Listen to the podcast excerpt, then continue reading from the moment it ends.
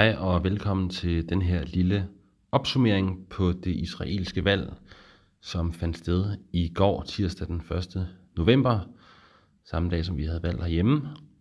Og mange af jer har sikkert siddet i går og fulgt det danske valg, og måske øh, midt i al dramaet herhjemme, glemt at der jo også var valg i Israel. Hvis det er tilfældet, så fortvivl ikke, fordi nu vil jeg give en lille status på, hvordan det gik i Israel. Og øh, det var jo, som mange måske ved, det femte valg på tre et halvt år. Så de er i god valgform i Israel. De kender vejen ned til stemmeboksene, de ved, hvordan man gør. Og øh, om det er det, der gjorde, at stemmeprocenten faktisk blev relativt høj, det ved jeg ikke, men øh, det var i hvert fald en høj stemmeprocent. Og øh, det var også et resultat, som i modsætning til de fire foregående valg, ser ud til at være mere entydigt og være noget, der kan skabe en stabil regering. Jeg vil pege på nogle af de overordnede konklusioner her, og den helt store konklusion er, at Benjamin Netanyahu, han bliver Israels nye premierminister. Og når jeg siger nye premierminister, så er det jo øh, lidt med modifikationer, fordi så ny er han jo så heller ikke. Han har været premierminister i Israel af to omgange. Senest var han det i 12 år, fra 2009 til 2021. Nu har han så siddet i oppositionen i cirka halvandet år, men øh, det er slut nu. Nu er han tilbage det sted, hvor han selv mener, han hører hjemme, nemlig i stolen som premierminister. Hans parti Likud og deres tre støttepartier ser ud til at få 65 mandater ud af i alt 120. Og når jeg siger ser ud til, så er det fordi, øh, de stadigvæk ikke er helt færdige med stemmeoptællingen. Kan man jo et undre sig lidt over, at de kan tætte lidt hurtigere. Især fordi de har cirka 10 gange så mange valgsteder, som vi har herhjemme, så hvert valgsted er ret lille. Men øh, det er Israel, og nogle gange så tager tingene lidt længere tid, end de måske behøvede. Ikke desto mindre så er vi nu så langt, at øh, konklusionen er klar. Netanyahu han bliver premierminister igen, og det gør han med støtte fra de to ultraortodoxe partier, Shas og Forenet Torjødom, og så fra det, kan vi godt sige, yderligtgående højrefløjsparti, religiøs sionisme, som altså er en blanding af det parti, der hedder religiøs sionisme, og så det øh, meget ekstreme højrefløjsparti, som hedder Otzma Yehudit, og som ifølge mange ikke bare er et ekstremistisk parti, men også er et racistisk parti. Og øh, der er især to forhold, som gjorde, at meningsmålingerne de ikke holdt stik. De havde nemlig sagt, at Netanyahus blok ville få 59 eller 60 mandater, men de ender altså med at få 65. Og øh, den ene, det ene forhold, der gjorde, at det, det gik lidt anderledes, end målingerne havde forudsagt, det er, at Venstrefløjspartiet Meretz efter alt at dømme ryger under spærregrænsen, som Israel er 3,25 procent. Og det betyder, at de fire eller fem mandater, som meningsmålingerne sagde, at de stod til, ja, de går jo så dels til den blok, som Meretz er en del af, altså Yair Lapid og den blok, som nu er regeringen. Men nogle af dem går også til Netanyahus blok. Og øh, det er jo selvfølgelig virkelig skidt for Lapid og regeringen, at Meretz ryger under spærgrænsen. Og det samme gør jo også det arabiske parti Balat, som øh, ellers nok ville have, ja, om de havde støttet Lapid, det ved man ikke, men de havde i hvert fald været imod Netanyahu og ikke lagt mandater over hos ham. Den anden faktor, som har været medvirkende til det her resultat, det er, at de to ultraortodoxe partier har overrasket meget positivt. De stod i de fleste målinger til at få 15 mandater i alt, men de har fået 20, altså fem mere end de stod til, og det er jo så cirka også de fem mandater, som øh, blokken er gået frem i forhold til meningsmålingerne. Og nogle af de mandater skyldes jo så, at ja, som jeg nævnte, at Meretz og Ballat ikke kommer over spærregrænsen, og det er så sandsynligvis altså de ultraortodoxe partier, der har fået glæde af det i form af flere mandater. Så en rimelig stabil regering ser det ud til, med 65 ud af 120 mandater, i modsætning til den forrige regering, som jo kun havde 61, og altså det snævrest mulige flertal. Så det i sig selv er jo en positiv ting, at det altså ser ud til, at Israel ikke skal igennem flere valgrunder lige forløbig. Om man så glæder sig over, at magten skifter eller ej, det er jo individuelt. En anden konklusion, det er så, at øh, Yair Lapid og hans parti, Yesh Atid, som er et midterparti, øh, mister magten, men også, at de faktisk fik et rigtig, rigtig flot valg. De gik frem fra 17 mandater til øh, 24, ser det ud til. Men på grund af deres støttepartiers dårlige valg, så er det altså ikke nok.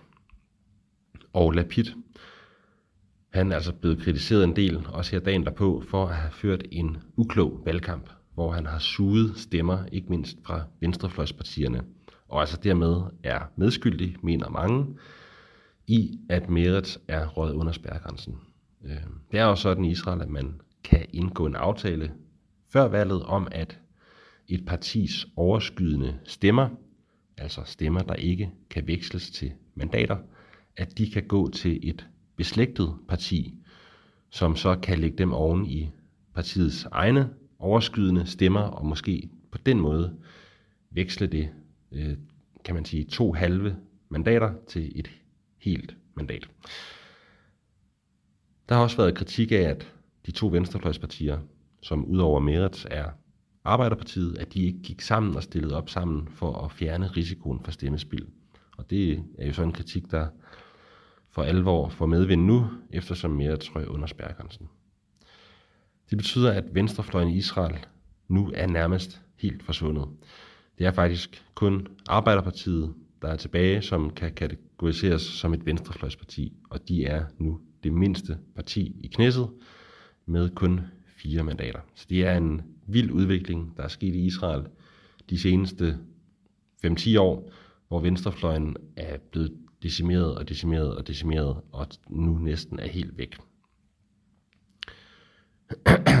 Den tredje og sidste store øh, overskrift, som jeg vil komme ind på her, det er, at øh, selvom vi vender tilbage til noget velkendt med Netanyahu som premierminister, så er det også på mange måder en helt anden regering, Israel får. Og det skyldes, at regeringen bliver afhængig af partiet Religiøs Zionisme, som altså denne gang også inkluderer partiet Otzma Yehudit, som er et meget øh, ekstremt højrefløjsparti. Det ligger helt ude på højrefløjen, så langt ud man kan komme.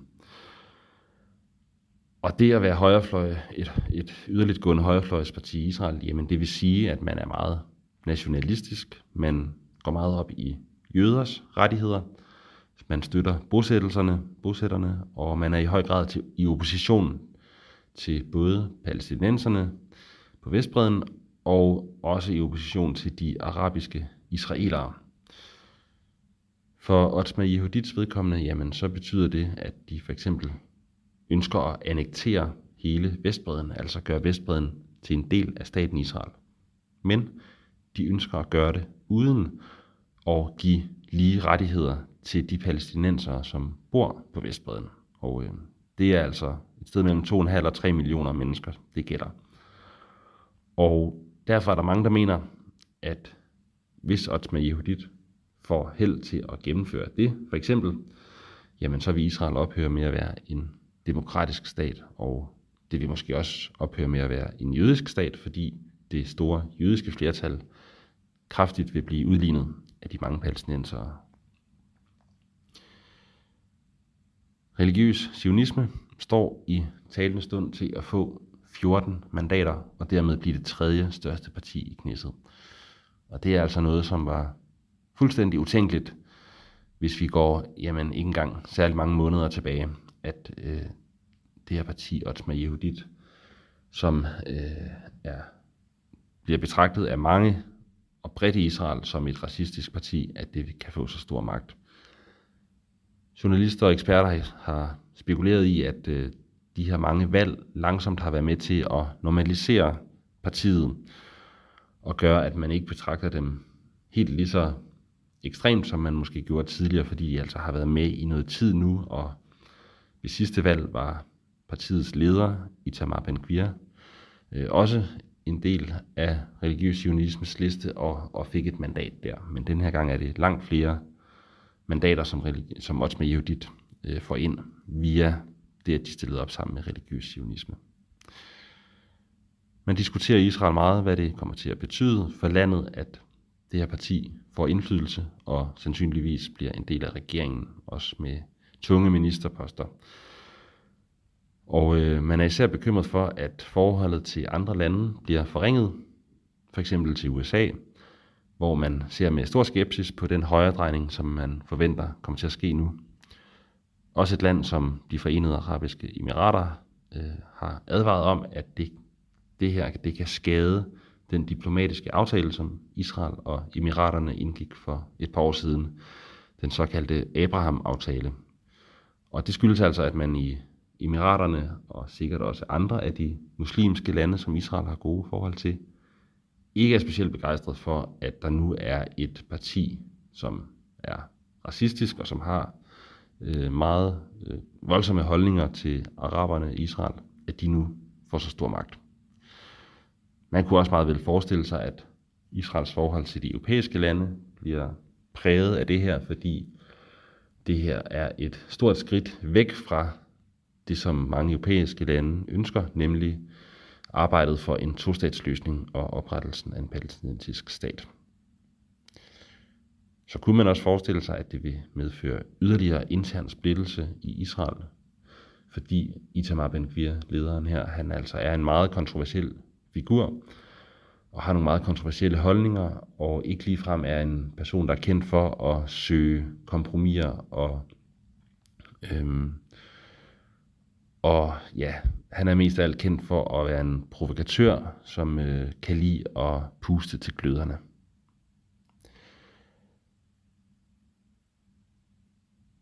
Det er sådan, at der både et par dage før valget, og også nu her, dagen efter valget, har været et par terrorangreb i Israel. I lørdags blev en mand dræbt, og fire såret, da en palæstinenser øh, begyndte at skyde omkring sig uden for et supermarked på Vestbreden. Og her i morges, onsdag morgen, blev en soldat kørt ned af en palæstinenser, som efterfølgende steg ud af bilen og forsøgte at overfalde soldaten med en økse. Men det lykkedes den hårdt sårede soldat at skyde og dræbe terroristen. Og øh, dermed så ser det ud til, at den uro, der har præget Vestbreden i lang tid, den fortsætter. Og man kan meget vel forestille sig, tror jeg, at den situation, der har været de sidste mange måneder med mange sammenstød på Vestbreden, øh, har været med til at flytte nogle stemmer længere til højre, fordi det er der, man møder den allerhårdeste linje over for palæstinenserne. Det er i hvert fald øh, sandsynligt, vurderer jeg, at, at den her udvikling og situation på Vestbreden kan have skubbet nogen længere til højre. Det bliver spændende at følge de kommende uger, kommende uger og måneder, øh, se hvad det vil gøre ved Israel, at de får den her regering, som jo som sagt på den ene side er velkendt, fordi det er Netanyahu, der leder den, men på den anden side altså er meget ny og ukendt, fordi det bliver en regering, der er meget afhængig af den yderste højrefløj. Det vil vi selvfølgelig, og vil jeg, skrive mere om på ordet Israel.dk og i magasinet Ordet Israel, og øh, sandsynligvis også her på podcasten, så hold øje med de platforme, vi har, og vær opdateret på den måde med, hvad der sker i Israel. Men øh, det her var altså de forløbige konklusioner fra det israelske valg i går 1. november. Tak fordi I lyttede med.